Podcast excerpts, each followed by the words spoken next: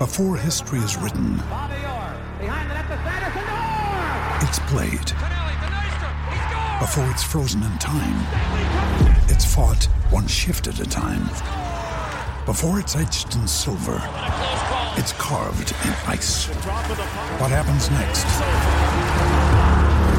will last forever. The Stanley Cup Final on ABC and ESPN Plus begins Saturday. Ladies and gentlemen, boys and girls, welcome back to Basketball Conference, the ACC Football Podcast. My name is Joey Weaver, joined tonight by Mr. Mike McDaniel. Mike, you're the world traveler, but I'm playing a road game this week. Not only a road game, but you're out in the boonies, Joey. Way out in the middle of nowhere in Texas. The boonies, uh, as our Ohio State friends would say. Um, yeah, I'm I'm about halfway between San Antonio and Corpus Christi, and I'm I'm about the only thing between San Antonio and Corpus Christi right now. So uh, hopefully the uh, the internet connection here doesn't totally cut out. But uh, I, I couldn't couldn't let you guys down because we got a huge week uh, week nine slate. Week yeah week nine. That's what it is now. Wow. Boonies are getting to me. Uh, week nine slate in the ACC had a little bit of a quieter week eight, and uh, that was really just the calm before the storm because we got a, a bunch of huge matchups this weekend. We got to get previewed here, Mike. Yeah, I mean, more than four games, so that's good. Our preview podcast here will be a little bit longer uh, than. Well, actually, you know what? Now that I think about it, our, our podcast here with Dan last week ended up going pretty long because we had the whole Boston College discussion at the beginning. So, um, yeah, no, uh, a lot of good games on the slate here. Uh, obviously, Florida State and Clemson being the big one. Yeah, let's start there. First of all, we'll start by saying uh, the the recap episode went kind of a long time too. One of the reasons was we got some great listener questions. As always, uh, if you guys have any questions, please send them to us either on Twitter. I'm at FTRS Joey. He's at Mike McDaniel ACC. Together, we're at BC Podcast ACC. Or you can email us at basketballconferencepodcast at gmail.com. Uh, and a huge thanks again to Andrew Parker who sent one in, and then also followed up by rating us on iTunes. Uh, that was awesome. Really appreciate the support there, Mr. Parker. Uh, we're going to talk about your Clemson Tigers here to start out. Mike, as you mentioned, 8 p.m. on ABC. This is the marquee matchup of the weekend in college football. Really, the number three Clemson Tigers, four-point favorites on the road in Tallahassee against the number 12 Florida State Seminoles. Um, this is the matchup that we've been waiting on in the Atlantic ever since Louisville kind of blew the doors off Florida State and then uh, lost at Clemson there a couple weeks, a few weeks ago. Um, this is the the game that has the potential to create that round robin like series of one loss teams atop the Atlantic that could really almost create a mess for the conference on the national stage. Um, Florida State has had a bit of a rocky road here, kind of throughout the season. Um, I guess they already have more than one loss, so that wouldn't that would kind of invalidate that scenario. But in any case, this is still a huge, tough matchup for Clemson, and I think it might be sneaky, kind of low scoring. Um, what is, what's your take on this game, Mike? What are your expectations? Okay, so this is an interesting matchup, not only because, like you discussed, we've kind of been waiting for it since not only when Florida State played Louisville, but we've really been waiting for this matchup since the preseason. I mean, everybody thought that this was going to be the game that ended up deciding the Atlantic Division. To a degree, it could still be that potentially in a backwards sort of way because you can get, like you said, kind of a round robin of one loss teams creating a mess for the conference. Everybody's got to figure out the tiebreakers, who beats who, and who wins the Atlantic, and all, all the crazy stuff that could happen here if Florida State ends up knocking off Clemson. But yeah, I mean, this is this is an interesting game. You know, it could go a couple different directions. I think first of all, it's important to note that Wayne Gallman, uh, Clemson's running back, who suffered a concussion there in the first half against NC State a couple of weeks ago. If there's any, if there's ever a good time to get a concussion, this was it because it was right before the bye week, and he looks like he's practicing this week and should be available. At least Dabo Swinney came out today and said, um, and we're recording here on, on Tuesday, you know, came out today and said, yeah, he, he should be good to go on Saturday. So that's obviously huge for Clemson because we saw in the NC State game, as soon as Gallman went out of the game and they became one dimensional, they became that much more easy to defend, if that makes sense. I mean, Clemson's offense is never really easy to defend, but when Wayne Gallman's not in, they don't really have anybody to turn to in the running game that they can really rely on with 100% certainty like they do with Wayne Gallman. You know, he's their bell cow, and it was pretty apparent when he left the game that they were a different offense there um, in, in, their victory over NC State. So having Gallman back is huge against this Florida State defense. I think being able to, from Clemson's pers- perspective, being able to establish the running game is is going to be huge in this game because you know if there's anything we know about Florida State, it's that if you can run on them and create the create the holes in the defense there uh, through the running game, then the passing game opens up, and all of a sudden you have an offense similar to that that was running with you know with Ole Miss and and what Louisville was able to do once they got Brandon Radcliff going, and then Lamar Jackson, of course, too in the running game against the Florida State defense. So. I think for Clemson, the first thing they're going to have to do is establish a run, try to run Wayne Gallman early and often, and kind of get some Deshaun, get some easier looks for Deshaun Watson in the run option game before you open up the pass, throw to Mike Williams and all the talented receivers that they have on that side of the ball. Uh, as for Florida State, they got to continue to run the football as well. I mean, I think their offense, uh, in their own right, has been at their best this year. When Dalvin Cook's run the ball well, we saw, you know, the last couple weeks leading up to their bye week last week. You know, Dalvin Cook was really starting to get going, and I, I think that's really important, especially when you have a young quarterback in Deondre Francois that you know you run the ball well. And I, I think Florida State, you know, I'm not really sure what was going on with uh, Dalvin Cook the first few weeks of the season. Just didn't really look like himself, but now he's running with a purpose. He looks healthier than he's been all year, and I think that's really important too from Florida State's perspective. So establishing the run game for them, and it's almost more important for them to establish the run with their young quarterback against this really aggressive Tigers front that's going to put a lot of pressure on the quarterback all day long. And Deondre Francois, I think a little bit more pressure will be taken off of them if they're able to establish a run there early. So that's the that's the initial look at it from my perspective. Yeah, the matchup that I'm really watching here is this Florida State defense trying to get a little healthier and, trying to continue some momentum. They, they started out the year uh, really rough, kind of giving up a whole bunch of yards per play. Ole Miss went for almost six yards per play. Louisville went for over eight. South Florida went for even more than Louisville did. Uh, North Carolina goes for 7.7 yards per play. That's a ton. And just a Florida State defense that has all sorts of talent just getting gashed left and right.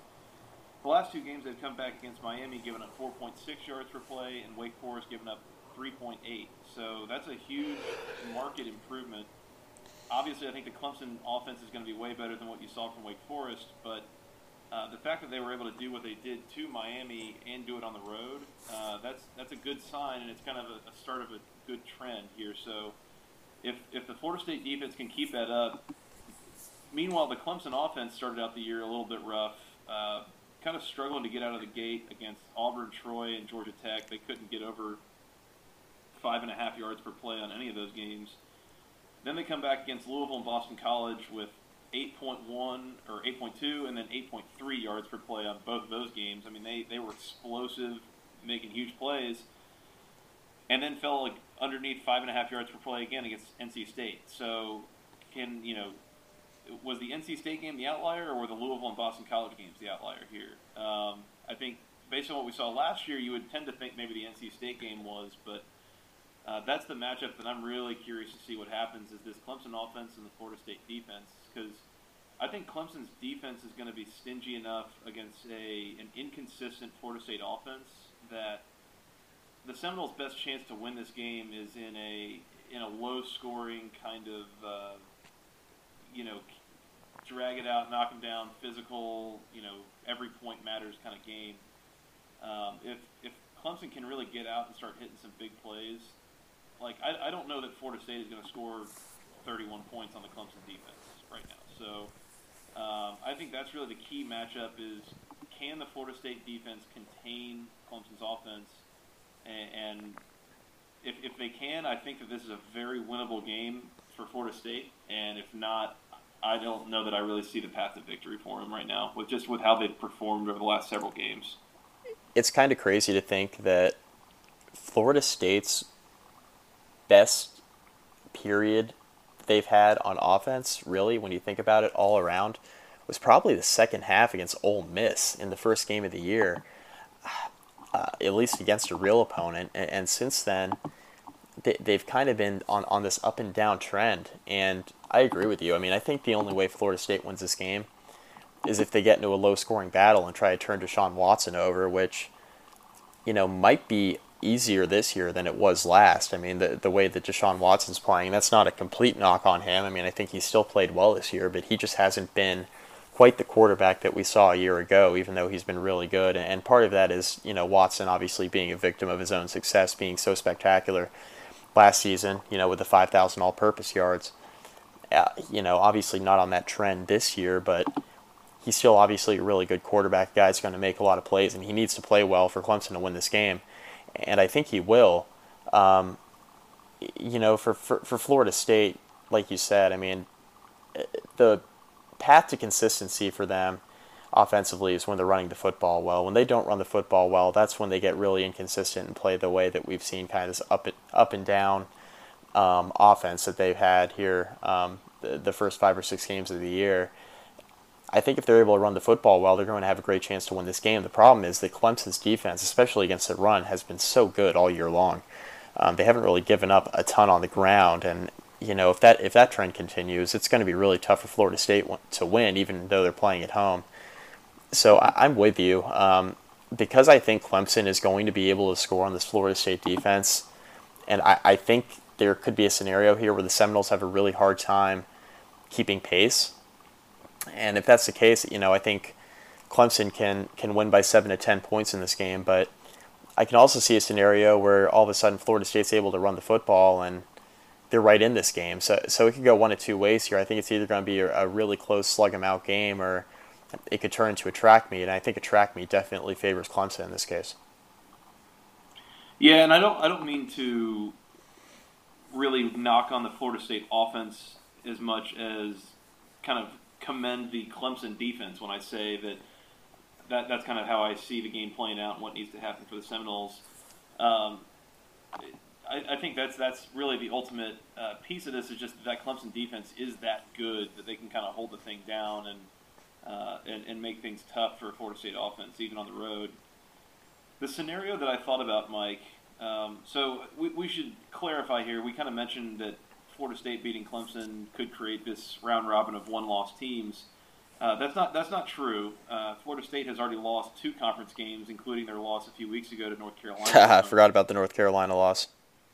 Yeah, so to clarify, you know, we got to get that piece in. But so here's the scenario I was thinking about, Mike. Is so let's say that Florida State wins this game, and Clemson wins out.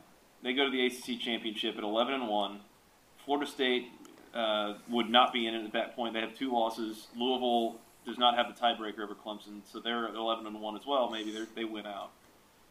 Clemson goes to the ACC championship game, maybe loses to Virginia Tech or something like this, you know, and it's so Clemson's now 11 and two with losses to Florida State and a, and a Virginia Tech team. They're not the ACC champions they're probably not in the playoff. Nope. Fair to say? Right. Yeah, that's fair to say.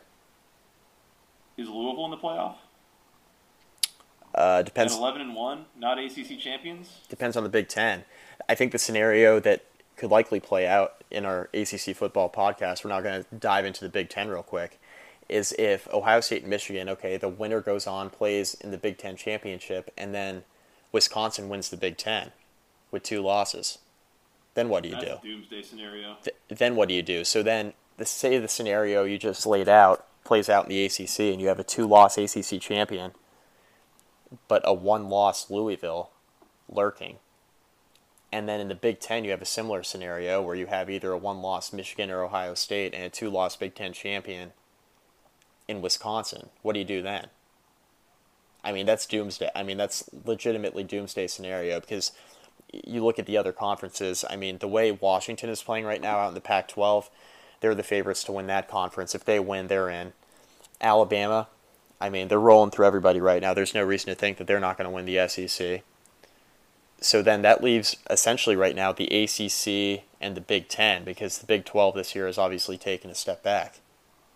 So what do you what do you do in that case? And you don't have a team right now. You know, there were a couple of um, the group of five teams, you know, everybody was talking about um, Houston, obviously. Well, now, you know, Houston obviously loses and they're out. And then a team like Notre Dame that plays an independent schedule, they're two and five, so they're obviously out. They've been out for quite some time.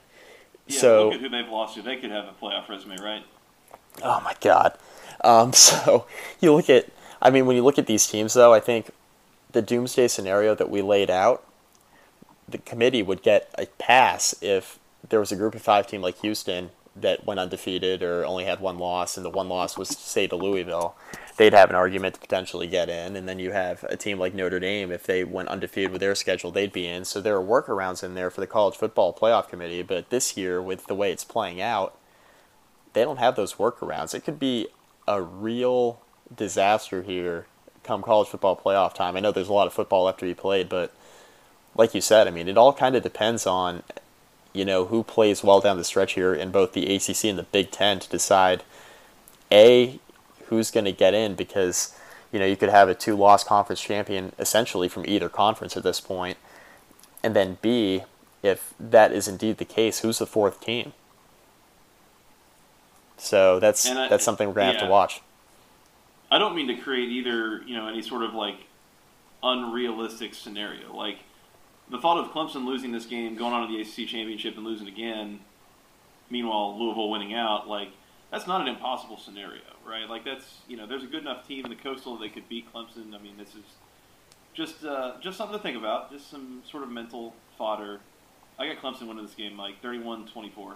Yeah, I got. I, I don't know what the score is going to be in this one. I, I tend to think if Clemson's going to win, it's going to be higher scoring. I have Clemson winning as well. I, I think anywhere between six and ten points is probably a pretty good bet.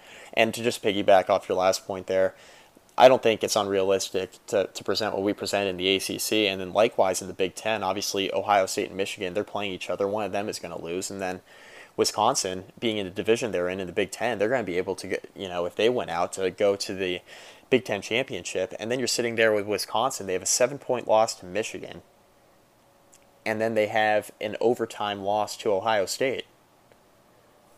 I mean, if they win, if they beat one of those two teams in the Big Ten championship, then what are we going to be sitting here saying? You know what I mean? So it's definitely not out of the realm of possibility. That's for sure. Hey, and as we know of looking at the SEC over the last several years, it's not always who you beat; it's who your quality losses are. So Wisconsin's in really good shape if you look at it that way. And also, uh, an underrated point of that: when you lose to them, and the committee hates mm-hmm. talking about that, but when you lose is almost as important as how you lose and who you lose to, in my opinion. Yep, schedule plays in.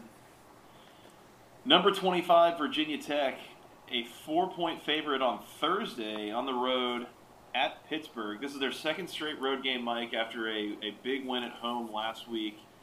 Uh, they, they won by three touchdowns over Miami. Now they got to go to Pittsburgh, a place that they haven't always played well the last several years, and a team that's given them some fits. Uh, an old, old school Big East matchup, if you will. Um, this game. Um, so we we were talking last week, and I don't remember if this was on the podcast or if this was in our pre-podcast discussions, but my thought going into this game was Pittsburgh plus anything. Like Virginia Tech's going to be favored in this game, but playing a, a third game in 12 days, second one on the road, you know, coming off an emotional home win, you know, things like this. Like I gotta love Pittsburgh to cover here, and yet this line is so small, and I could still see Virginia Tech winning that I'm not sure how I feel about that, honestly.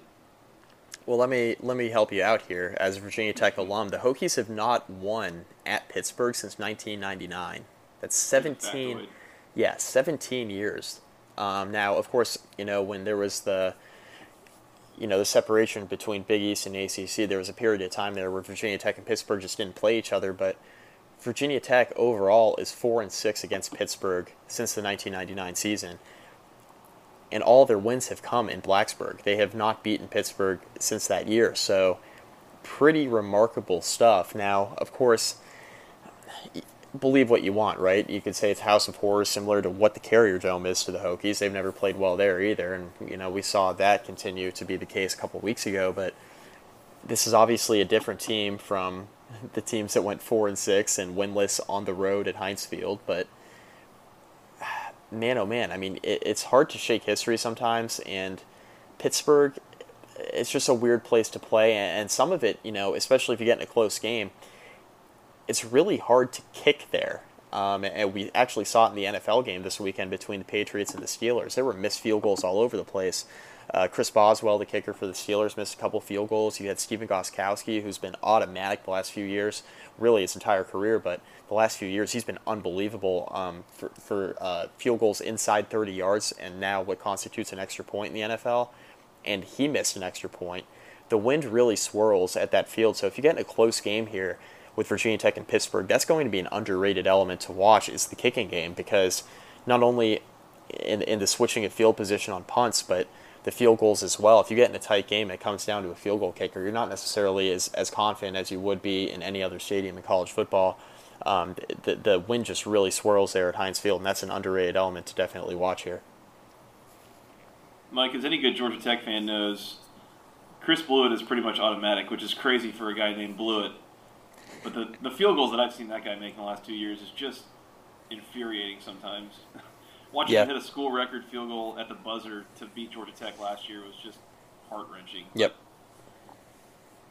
By the way, who who on earth named their kid Blewitt and then set him up to be a college kicker who's actually pretty good? Like, there's all sorts of cognitive dissonance there. Um, Somebody I'm screwed really- up bad. yeah. I'm really curious to see what this Pittsburgh offense does against Virginia Tech. I think that the Hokies are going to be one of the best, if not the best, defense they've played so far, and they've they've given a lot of teams a lot of problems on offense. Um, and we've talked about how, how they've got like a unique, a very unique scheme that they're running. I, I look at them and think of them almost as like a Auburn from under center kind of thing, where there's a lot of running between the tackles and then a lot of like end around, jet sweep, kind of side to side stuff uh, with probably not as much downfield throwing mixed in, but um, I'm just I'm curious to see how Bud Foster's defense handles that versus some of the more traditional offenses we've seen him play, especially you know folks like Miami. Uh, they had a field day defending Miami, and uh, this is kind of a little bit of a a uh, a change up to kind of come and face an offense like this. So they, they get a full week of rest here, um, playing Thursday to Thursday. They get a full seven days, but still, um, I think I'm going to pick Virginia Tech to win this game, but I kind of like Pittsburgh to cover the spread. I think this is a like a, a dangerously close game for Virginia Tech. They might win it like kind of at the last minute kind of thing. Uh, give me, give me the Hokies, 31-28. I uh, I think Virginia Tech covers, um, but not by much. I, I'm with you. I think this is a this is a tight game, as it always is between Virginia Tech and Pittsburgh. Uh, a game that I can see coming down to the wire. Uh, may, maybe a touchdown in the last three or four minutes to cover. I mean, I, I think I like Virginia Tech by by less than a touchdown, but with a four point line right now, I think I still like them to cover. But that's I mean that's real tricky. Uh, the, the one X factor to watch in this game, I mean, everybody's going to talk about, okay, James Conner versus the Virginia Tech front seven. I mean, that's obviously going to play a big part in this game, but Nate Peterman has been low key excellent this year. Um, 11 touchdowns to only two interceptions. Um, he, he's been very good, very efficient throwing the football. He's he's taken care of the ball this year, which has been huge for Pittsburgh considering their running game uh, is every bit as good as it was a year ago with Ollison, and I'd argue even better because James Conner's a better back. This Pittsburgh offense, it, it's you, you know obviously they set up their passing game with, with their running attack, um, and it's a conventional pro style offense, and Nate Peterman isn't going to kill you with his arm. So I, I see a scenario here where if Virginia Tech finds a way to shut down James Conner, uh, this could potentially get ugly because I'm not necessarily sure that Nate Peterman can can throw Pittsburgh back in the game. With that being said, though, if they're able to establish the run and at least have an adequate rushing attack to open up the passing game for Nate Peterman, I, I think Pittsburgh is going to do fine offensively in this game because I, I think Peterman will take care of the football. You know, in a in a vacuum. I, I mean, I think he's not a guy that's going to turn the ball over a ton. So that being said, I think for the Hokies to to win this game going away, they're going to have to turn Pitt over, which isn't an easy task because James Conner is not a guy who fumbles a lot. And Nate Peterman hasn't thrown a lot of interceptions this year, so I, I think the pressure on the quarterback is paramount for the Hokies in this one, and making sure they don't lose Quadree Henderson in the secondary because they had a couple issues there last week against Miami. Ahmmon Richards had a huge couple of huge catches for the Hurricanes in that game, even though um, eh, you know they never necessarily threatened the Hokies. There were a couple of longer passes there that really just can't happen uh, against good offenses. And I constitute Pitt as a good offense. I mean, they, they've been explosive this year when they've been at their best. So I think Virginia Tech wins by five or six points in this one, but it's not going to be an easy game for Hokie fans, obviously, and I, don't think many are expecting it to be an easy game, uh, given the fact that they're going to Heinz Field, where they've had so many problems historically here and haven't won since '99. But I like them to win this game, um, maybe by five or six points, and, and kind of exercise those demons a little bit and get you know, springboard them forward for the rest of the year because, you know, I, I think if Tech wins this game, they, they've all but locked up the Coastal Division, in my opinion, uh, given who's remaining on their schedule.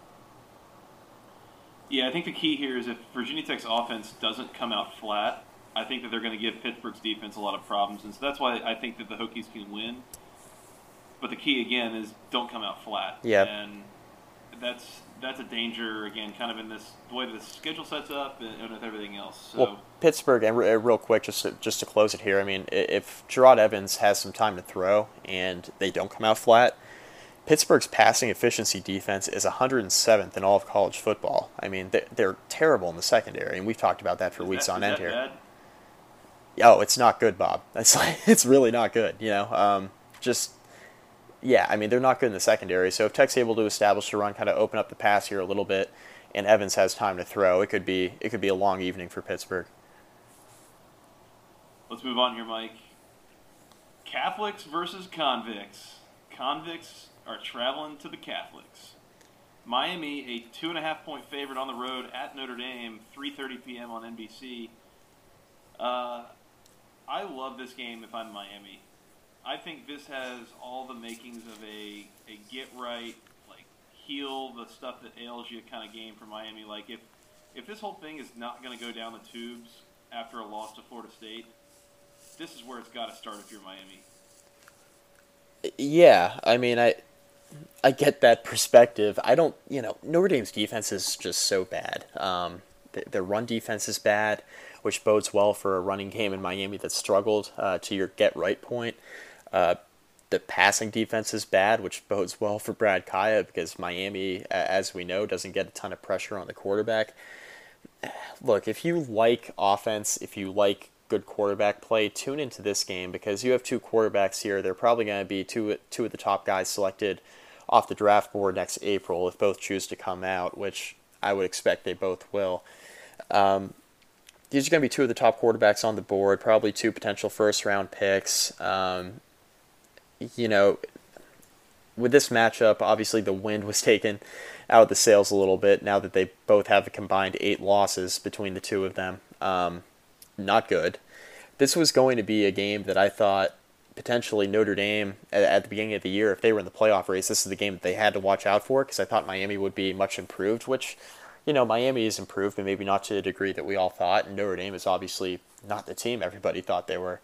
So uh, a different matchup from the beginning of the season till now. It's you know kind of a similar discussion that we had with Clemson, Florida State, obviously, but to a lesser degree. Uh, yeah, there's going to be a lot of passing in this game. Uh, you know, Miami's going to get some members of their front seven back, which is important because they were just completely decimated on their defensive line there last week when they went into Blacksburg. I think it's important that they get some of their some of their key contributors back on that defensive line. I think that'll definitely help because you know Notre Dame can't run the ball. So if Miami's able to get pressure on the quarterback, I think it could be a long afternoon for the Irish, even though they are at home. But there's going to be a lot of points scored in this game.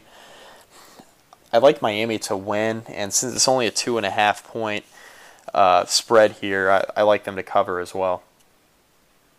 We've talked about the last few weeks how much trouble Miami's had running the ball the last few games, um, and I kind of have to think that this is where that ends. I think this is where, and, maybe maybe it restarts at some point later in the year, but um, like I just I have no faith in the Notre Dame defense to stop what Miami's going to try to do on offense. Um, and I realized that Miami's had so many problems with uh, with their offensive line and, and, not only blocking in the pass game, but even in the rushing game. Um, Notre Dame has only held one team under 125 yards on the ground this year.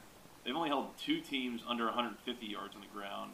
and Miami is, is going to be one of the more talented offenses they've faced. Um, yeah, um, Miami. I, I, think this sets up well for them. Um, as you mentioned, if they can get pressure on uh, DeShone Kizer, that they're going to be in good shape. Um, and, and with Manny Diaz's uh, style, I guess you know they, they play a very aggressive style. They like to blitz and send pressure and stuff. I don't think that's going to be an issue. I do think that this could very easily turn into a bit of a track meet, uh, a bit of a high-scoring kind of shootout game. Um, but ultimately, I, I love Miami to win this game, which feels super weird to say given the, the three-game stretch they're coming off of and kind of what we've seen them do the last few weeks. But coming off of a, a little bit of extra rest after playing Thursday night last week and even going on the road, I mean, I think this Notre Dame team is, is struggling so much that – I think Miami can get it done here. Um, give me the Hurricanes uh, 38 31. Kind of a high scoring shootout kind of game. Does that sound right? You'll take the over on that one then, huh? Yeah, total's at 58 and a half right now. Um, that would put me at 69 points. Nice. Clearing it. And, um, yeah. yeah. Cl- clearing yeah, like clearing it nicely there. so to speak. I, I, I, love I love Miami to cover two and a half a lot more than I like uh, the 58 and a half though, for what that's worth. Fair enough. Fair enough.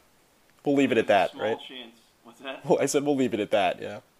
Fair enough. Um, I will say I think there's a small chance that the Miami defense could totally just smother the Notre Dame offense.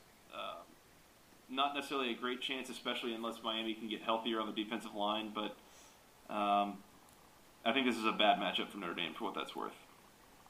A lot of points though. Yeah. Nice. Get on that over. Yeah. I, I yeah, take the over. Always take the over. Speaking of lots of points, that's a perfect transition. We're getting better at this, Mike. We are.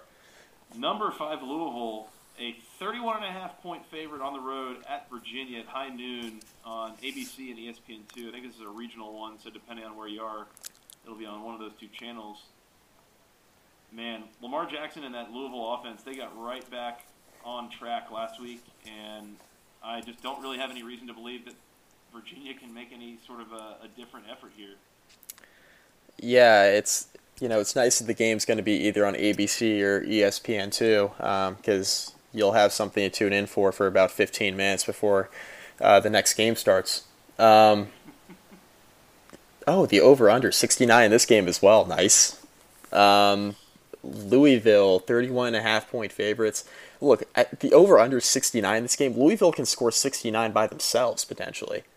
Um, they're going to score a lot of points, Joey. I mean, they, they put up 41 in the first half against NC State. NC State's got a pretty decent defense. Their defense is a hell of a lot better than Virginia's. And I don't care that that game was at home. Louisville's going to score on you. I mean, they don't care where they play you. Home, on the road, they'll play you in the you know church parking lot. I mean, it's not going to matter. Uh, Virginia, they can't get pressure on the quarterback. That's a problem because Lamar Jackson can either a pick you apart or b run all over you. I think he does both in this game. I think he scores four or five touchdowns by himself. This is going to be a rout. Um, I Louisville to cover. I have no reason to think uh, really, Virginia covers the spread unless they're able to run the football against Louisville's defense, which I don't see happening.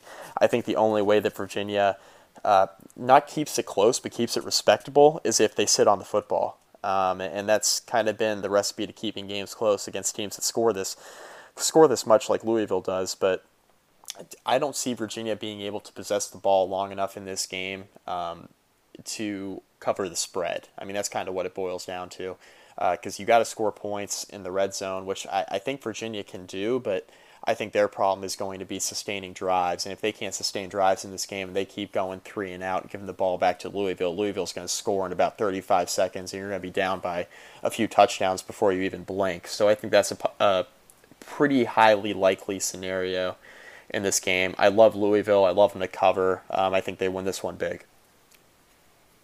Yeah, all sorts of reason to think that they will. Um, I don't I don't totally trust them to go over that point total. Actually, um, I think that the Louisville defense can very much be like opportunistic enough to keep the, the Virginia score down. Um, but I definitely think that there's plenty of reason to, to believe that Louisville could easily put up 50 by themselves. Um, and I mean, last week they were a 20 point favorite uh, at home against NC State, and they won by what was it, 41 points. Yeah. Uh, Virginia's not as good as NC State, and I guess this is on the road, so that's your big difference. But yeah, I think the uh, I, I think the uh, the Louisville freight train from hell offense is is uh, just gonna cruise right on through Charlottesville this weekend. I don't I don't think this is a close one. I think this gets ugly real quick. Um, you know, as much as I, I say that I'm not totally sure if they can cover this, just that's a ton of points. I think I'm going to pick them to do it. Mike. Yeah. Uh, Louisville 56,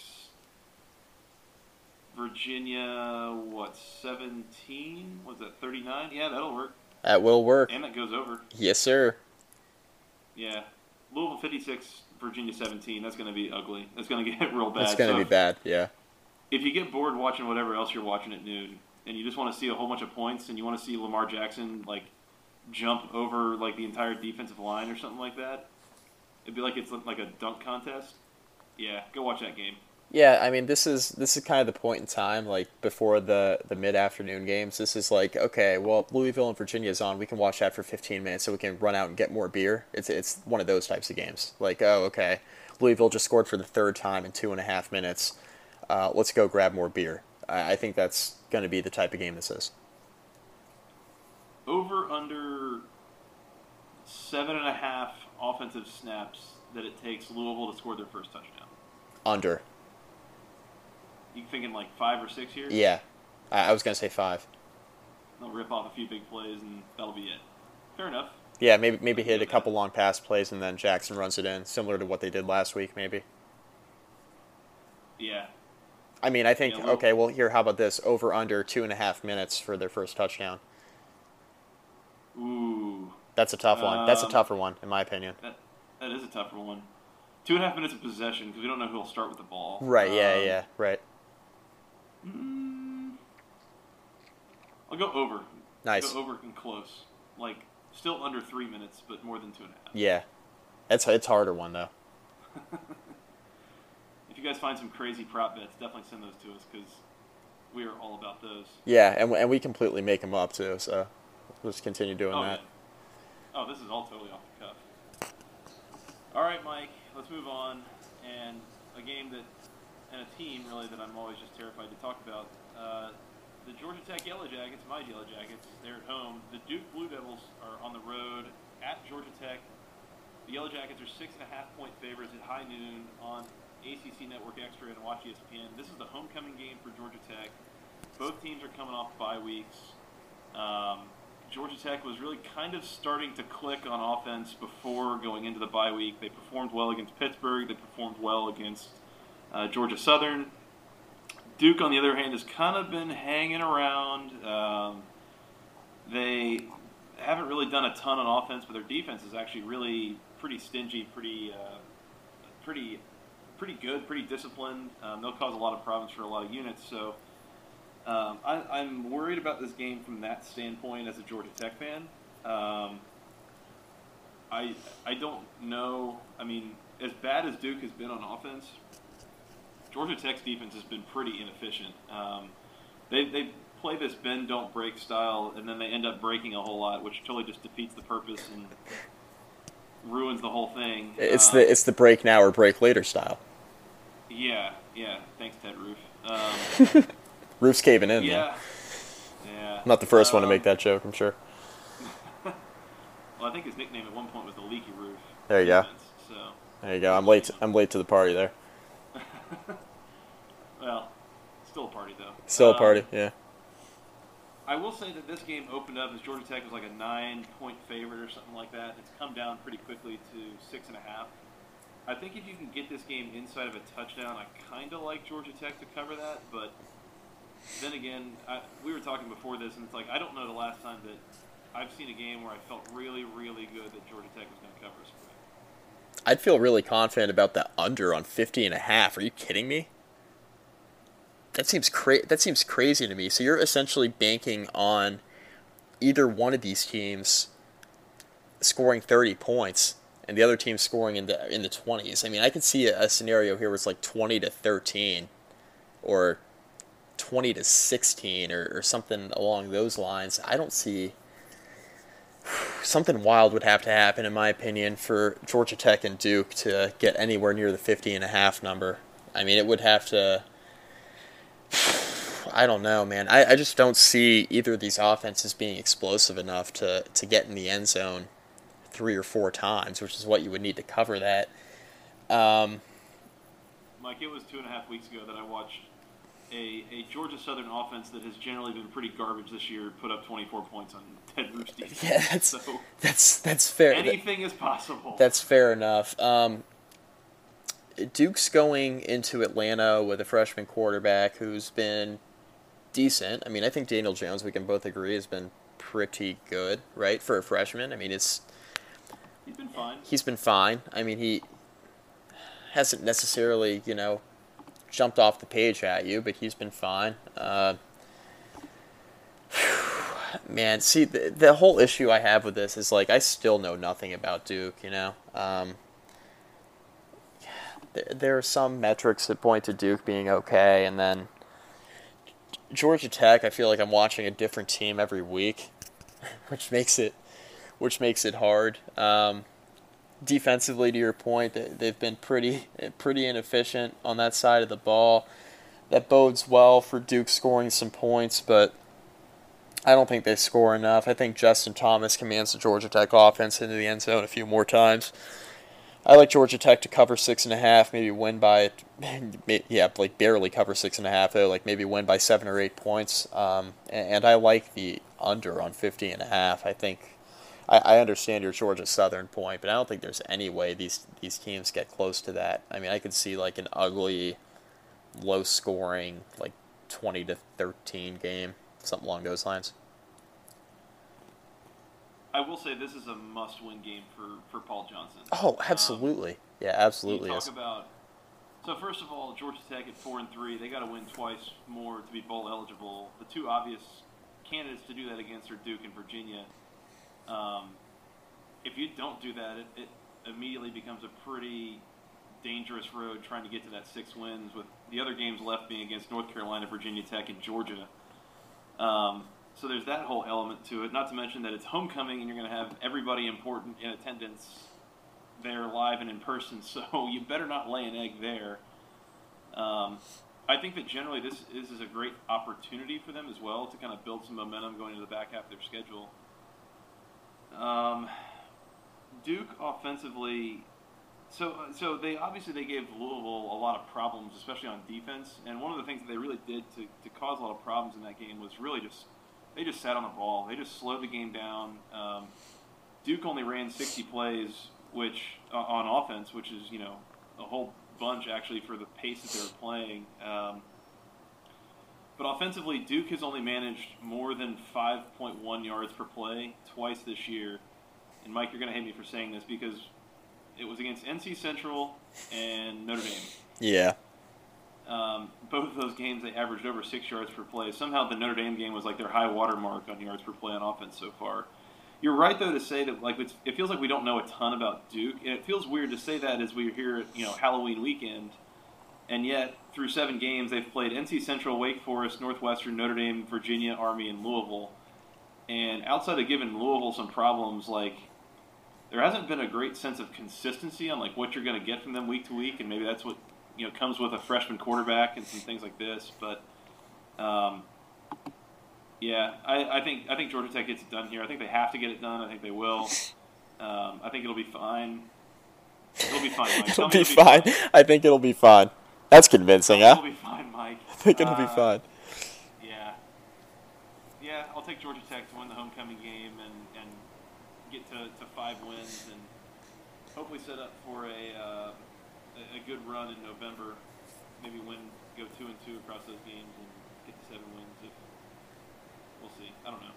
Yeah, Georgia Tech covers seven. We'll say 31-21. Nice. 31-21, which goes to 62 or 52 points. you bastard. Goes over. You bastard. Yeah. I don't know.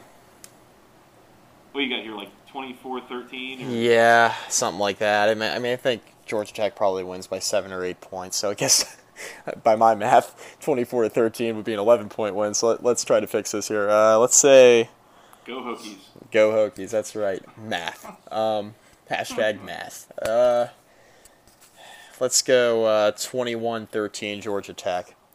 Now, it could go okay. over, uh, real quick, it could go over, you know, if Duke ends up scoring points and, you know, being a weirdly good offense. But I just, I don't know anything about him. I don't trust him. So 21 13 Georgia Tech. It's crazy how quickly this series has gone from like auto win on the schedule to like, God, we got to break this losing streak if you're Georgia Tech. Like, Paul Johnson was undefeated again against Duke the first six years he was on campus, and now they're on a two-game losing streak in that series. Yeah, no, it's really turned. Duke even managed to beat that vaunted 2014 Georgia Tech team, so there's that. That was weird too. Anyways, let's talk about another really interesting football game involving an option team, probably low scoring. The Army Black Knights on the road at the Wake Forest Demon Deacons, Mike. The Demon Deeks, the, baby. Uh, the Wake Forest six and a half point favorites. This is at 3:30 p.m. on the ACC Network Extra and Watch ESPN. Um, the total in this game is 41 and a half, and I think you and I are oh both my God. under. Way under. Good These are God. A couple of, of stingy defenses and conservative offenses, and this game might be over in like two and a half hours. Yeah, no, I know. Because, I mean, they're just going to run the ball into oblivion because neither team can throw. Um, over under 25 combined pass attempts from these two teams. Uh, oh, my God. Uh, over. Um, yeah, over because of John Wolford, I guess. Man, this is I don't know, man. 25. That's that's tough. I, I know it sounds crazy. It's tough. I'll Wake take... Forest has gone over 25 pass attempts in four out of seven games so far this year. So it's an absolute crapshoot. yeah, and Army just never throws. So it's like, yeah. what are you gonna do? Yeah, I'll take the over. I think it's because honestly, because Wake Forest probably has this false sense of like security in their mind. They're like, oh, we can throw all over, Bo- or I'm looking at Boston College. They can throw all over them too. Um, throw all over Army's defense, and you know, then they remember their Wake Forest and their their receiving corps isn't exactly uh, prestigious, I guess. Like I, I really like Wake Forest, but I like them for the identity that they've shown here. We're gonna run the ball a ton. We're gonna play really good defense against the run we're going to grind it out. We're not going to get blown out in any games, but we're not going to run away with any games either. Um, so I don't know. I like Wake Forest in this game. I, I think they'll be able to stop Army's rushing attack. I think Army, you know, to to their credit, you know, they have one of the better rushing attacks in all of college football. But I think Wake Forest has has proved, like you, you know, with with their running defense that they can stop teams like this that run the ball like this. And I think because of that, Wake Forest wins this game, and I think they cover the spread as well. But I think this is going way under, like 41 and a half. I think that's crazy to me. Um, so give me give me Wake Forest like mm, 17 to 6. Yeah. We we've talked about on this show that the that Army has been actually halfway decent this year, which um, you know that, that, it's a huge step up um, under Jeff Monken, I believe. Um, yeah, Army. I just I don't think that they have the the firepower on offense uh, to to beat a a very disciplined Wake Forest defense. Um, this won't get very high scoring and such, but Army's had some trouble running the ball against some less vaunted defenses at times. So I've got every reason to think that, that Wake Forest will be able to kind of smother them a little bit here. Uh, the Army defense also not half bad. Um, they've given a lot of teams a lot of problems as well, and so I, I don't know that Wake Forest is going to be able to get out and just make it a total blowout, but um, I think this is a comfortable win for Wake Forest. Um, I'll take them something like, uh, well, I was thinking go under, but yeah, what's 24-13 is what 37 points. That's yeah. right, still under. Yeah, 24-13, Wake Forest. I think they'll they'll get a little bit something going, and maybe Army gets a late score or something like that. But generally, a pretty, pretty low scoring contest. But I, I really like Wake Forest to cover here. I think Army might be a little overrated, and Wake Forest maybe a little underrated.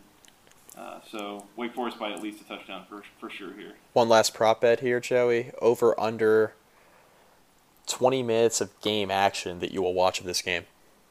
Live. Ooh. Live. Because I know we see, we watch a lot of reruns and highlights and that sort of thing for the games we don't catch. Man, these lines are coming hot from the uh, basketball conference sportsbook. Um, Which is now a thing, by the way. yeah, uh, 20 minutes of real time. You said Uh, I said game time. We can make it real time, though. either way under. Um, Either way, not watching it. Yeah. Um, Probably not. Um, yeah, I'm in Atlanta this weekend actually again for another wedding. Thanks, thanks Obama um, weddings. But um, yeah, so I'll be I'll be busy in the afternoon. I still haven't figured out my logistics for watching this Georgia Tech game. It's weird that it's at noon because the wedding is like an hour north of town, and so you figure the game will end at like 3:30. Wedding's at like 5:30. I got to drive an hour to get there and then get ready and somehow not make my wife mad and like be there on time and stuff. So like I don't I don't know. That seems like a stretch. So maybe just sit around up there at a bar and watch it or something. I don't know. well, well, we've had this conversation before, but um, the Reddit college football Twitter page, Joey, I don't know if you saw it last weekend, but it said uh, it had a picture of just like a fall wedding scene. It said "Stop Fall Weddings" hashtag because there are three other seasons, which I can totally get behind, um, because of course, ladies, there's football on, so yeah, I mean that's hey man, figure out the logistics of that. Still got to watch your boys play. Absolutely. Well, luckily the father of the bride is like a from the rumble seat reader and probably won't be pissed off if he finds me watching college football at the table at the reception. So Major key, big help. got him on my side. Yes, sir. Last game here, Mike. Boston College, the Eagles, uh, fresh off another heartbreaking loss to Syracuse. Uh, 15 point underdogs on the road at NC State. The Wolfpack, uh, the, the hosts here, 12.30 p.m. ACC Network Extra and watch ESPN. Does Boston College have a pulse at all? Especially if Patrick Towles can't play, which we don't really know right now if he can. Yeah, so shameless plug. Okay, first of all, to, to your Patrick Towles point, I don't think it matters, but um, back to Does he have a pulse? It doesn't matter. it, that- well, no, I mean, not completely what I meant. I mean, I hope he has. Oh man, I hope he has a. I hope he has a pulse. I, I meant as far as from from Boston College's perspective, I don't think it matters. Uh, anyway, you could have a uh, a kid dressed up in a Boston College Halloween concert uh, costume taking snaps back there, and he'll do just as well throwing the football as Patrick Towles. You know, four for 14, 52 yard performance or whatever the hell it was last weekend. Um, yeah. Anyway, uh, shameless plug here. I wrote over on InsideTheACC.com. I don't think Boston College is winning a game in conference play this year. That was one of my three takeaways from last weekend's games. Um, and the reason why is because I think Syracuse actually presented the best chance for Boston College to win a conference game this year, and they weren't able to get it done. Um, I, I don't think they're winning this game against NC State. Uh, for those of you Boston College followers uh, that are listening to this podcast, some of you are going to say, hey, Wake Forest. Well, here's the problem Boston College's best source of offense is the running game, and Wake Forest's strength is their run defense. So until Boston College can prove they can throw the football further than 15 yards down the field and throw for more than like 135 yards a game, I'm not picking them to win. Um, they're not going to do that against NC State in this game. The Wolfpack are running away. Do- Does Boston College have a pulse? I mean, I guess defensively they kind of do, but it's not going to matter in this one because NC State's got a pretty solid offense, a pretty good running attack. Ryan Finley's gaining confidence at the quarterback position, even though he had a rough go of it last weekend against Clemson, or excuse me, Louisville. Um, I, I I think that you know NC State's offense is going to have enough in the tank here to win this game against Boston College going away. They're 15 point favorites. I like to think that's in the neighborhood of two touchdowns. I like them to cover the spread, but this is another one of those games where I think they barely cover because I think BC will try to sit on the ball, which is a recipe for success against an NC State team that doesn't score a ton of points to begin with, but they'll score enough here to get the job done against a Boston College team that's really struggling right now. So I'd like NC State to win and to cover. Uh, let's see. Give me like 23-10 NC State. Um, kind of a weird. Score, wait, that does yeah, that, that doesn't make them actually no that that doesn't work because then they don't cover. Give me uh, 26 to 10 because then they do cover by about a point, which is if they cover in this game, I think that's the kind of score it would be only by like a point or two. So, uh, give me like 26 to 10. You know, that's kind of a weird score, and yet I could totally see them getting there if they like manage a safety on the Boston College offense, which is not impossible. Um, so I, I think that there's there's a weird angle to this that could actually sneaky kind of work in Boston College's favor, and I don't mean this as like a a slight on Patrick Towles or anything like that. Is if if Towles cannot go for Boston College, and that means Darius Wade is the starter for the Eagles, it might require Addazio to change up what they're doing offensively. Um, and run a little more, you know, read option, kind of get the quarterback in, involved in the running game. And it's something that obviously NC State has seen so far this year, but maybe something they're not totally preparing for right now. So that might kind of throw them for a loop. Um, and at that point, I mean, it's, it's also kind of an offensive scheme that we haven't really seen a ton of uh, with Patrick Towles at the at the helms this year. Um, that being said, I, I still don't know that it's really enough to keep this a game with NC State. I mean, I, I think, like you said, I mean, the, the Boston College Syracuse game, I mean, that was Boston College's best chance at an ACC win this year. I don't think they get it done against Wake Forest. I don't think they get it done anywhere else. I think nope. they're I think they're heading straight for another 0 and 8 conference conference record. Um, and yeah, I think NC State's gonna be able to score a bunch of points in this game a bunch as, as far as relevant relative to the uh, Boston College defense and what they do. I think if they can manage like 28 points, maybe even only 24, they could probably cover here. Um, I'll take NC State to win uh, 24 to 6. They cover. 24 to 6. They will cover and they will keep Boston College out of the end zone. Not hard. Unless Boston College goes for like a late game two point conversion to make it like a try to make it like a three score game, but no. Give well, me NC State twenty four to six. Low was, scoring, but uh, winners. You're going to be uh, at a wedding. I'm going to be uh, going to some bars for Halloween, like an early Halloween type thing. Um, I think you and I will both be keeping Boston College out of the end zone by ourselves. So if we can do it, I think NC State will find a way. You should dress up as Scott Loeffler for Halloween and just do nothing offensive. yeah, just be nice to everybody. You see what I did there? Yes, yeah, uh, yeah there you go. hey man, I got it. Coordinator Scott Loeffler. nothing offensive. yeah. Okay. Um, last thing we got to do here, Mike, before we get out of here, uh, odds and wagers are ACC picks of the week. So it was a winning week around here last week.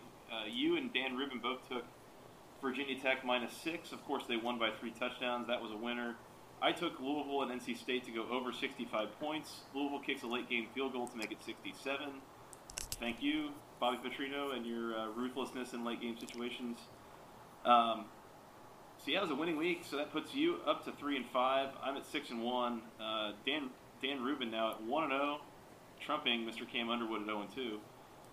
Cam, come back soon. We got to uh, we got to get you in the win column at some point here. Um, Mike, I think I went first last week, so I think the board is yours on what you want to take as your ACC pick of the week.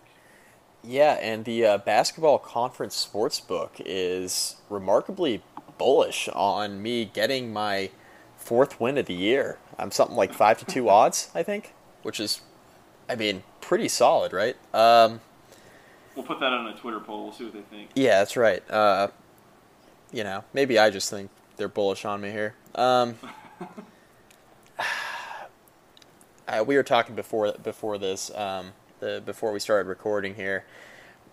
I hate the four point line, Clemson, Florida State, because I can see that game going a couple different directions. I, as far as like if you're going to put real money on this, uh, Clemson, Florida State, over under 60 and a half. Don't want to touch that. Don't want to touch the four points there. Virginia Tech, giving four. Don't love that. Um, 56 and a half you know, if this turns into Virginia Tech going up and down the field on Pittsburgh, you could see the over, but by the same token, you could see a slug em out game like they usually have going under, so you don't want to touch that line either. Miami and Notre Dame. This is this is the one, Joey, uh, that I'm really intrigued by. Uh, 58 and a half. That's a lot of points on the over under. Um, so much, so much sighing on this podcast. yeah, because man, these lines are just annoying me this week because they're starting to get really good. They are getting good. They're getting good. Uh, I will say for Miami and Notre Dame, Notre Dame actually opened as a one-point favorite, and it swung all the way to Miami by two and a half. Yeah, it's pre- that's that's a pretty crazy swing, but not even God trusts Notre Dame's defense right now. Uh, Clearly. Yeah, clear. Yeah, clear. Clearly, that that was that's implied. Uh, okay, I'm going. Uh, you were trying to talk me out of this earlier. I'm going under on the Georgia Tech Duke game for the 50 and a half point total. Um, I'm taking the under. I don't think they get there. I have no reason to believe that a Georgia Tech scores enough points uh, to get to 30, which would really threaten it. Um, and then I don't think Duke. I don't know about Duke, but I don't trust them enough to score 20 points. So because of that, I'm taking the under on 50 and a half between Georgia Tech and Duke. I just worry about that matchup. David Cutcliffe has given this team so many problems the last few years. Um, all right, so you got under 50 and a half Duke at Georgia Tech. There are two lines that, as much as these are really good, there's two spreads that I really like here. It's Miami by two and a half and Wake Forest by six and a half. Uh, Miami inside of a field goal, I'm all about that. Wake Forest inside of a touchdown, I'm all about that.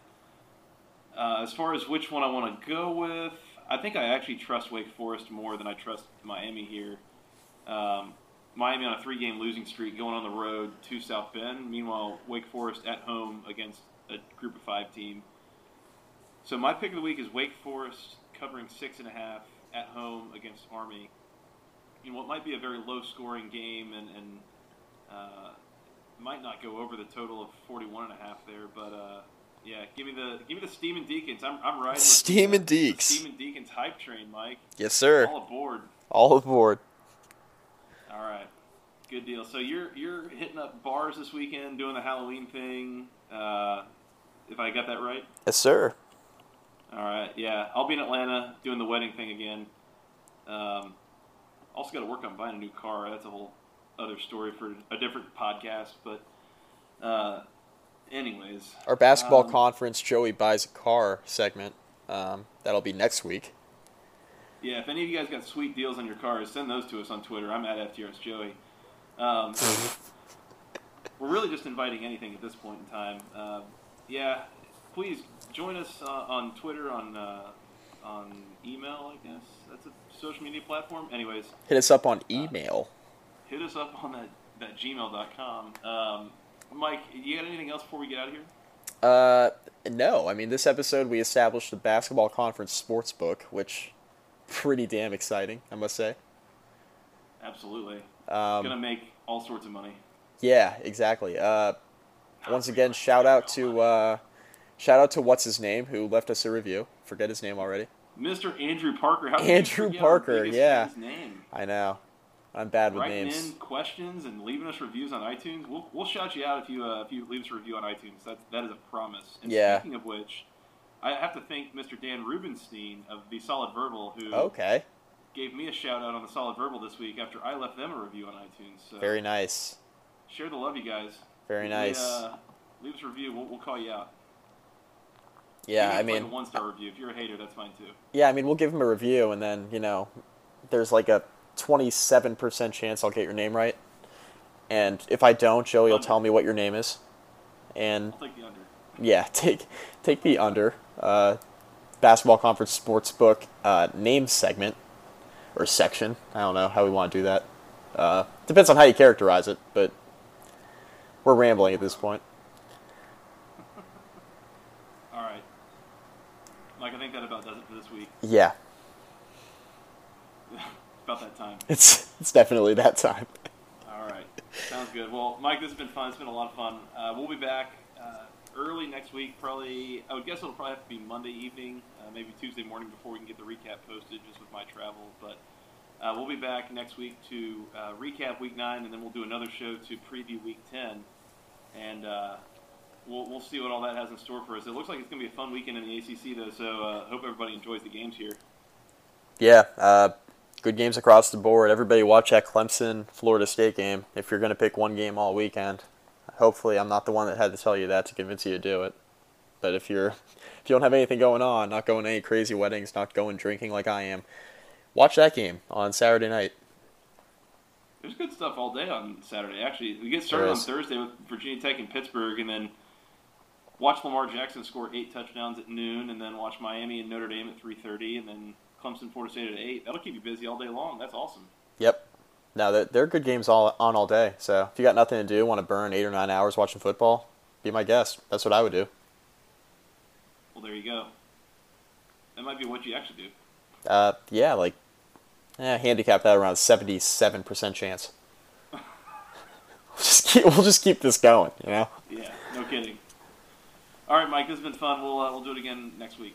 Sounds good. All right, until then, you guys can reach us on Twitter. Again, we said I'm at FTRS Joey. He's at Mike McDaniel ACC. Together, we're at BC Podcast ACC. Send us an email, the uh, longest email address known to man, basketballconferencepodcast at gmail.com. You can subscribe on iTunes and on Google Play. Send us, uh, you know, leave us a review, leave us a rating, everything like that. We'd love to hear from you. Um, love us or hate us, whatever. Just let us know how we're doing. Uh, but until next week, for Mr. Mike McDaniel, I am Joey Weaver. Go ACC.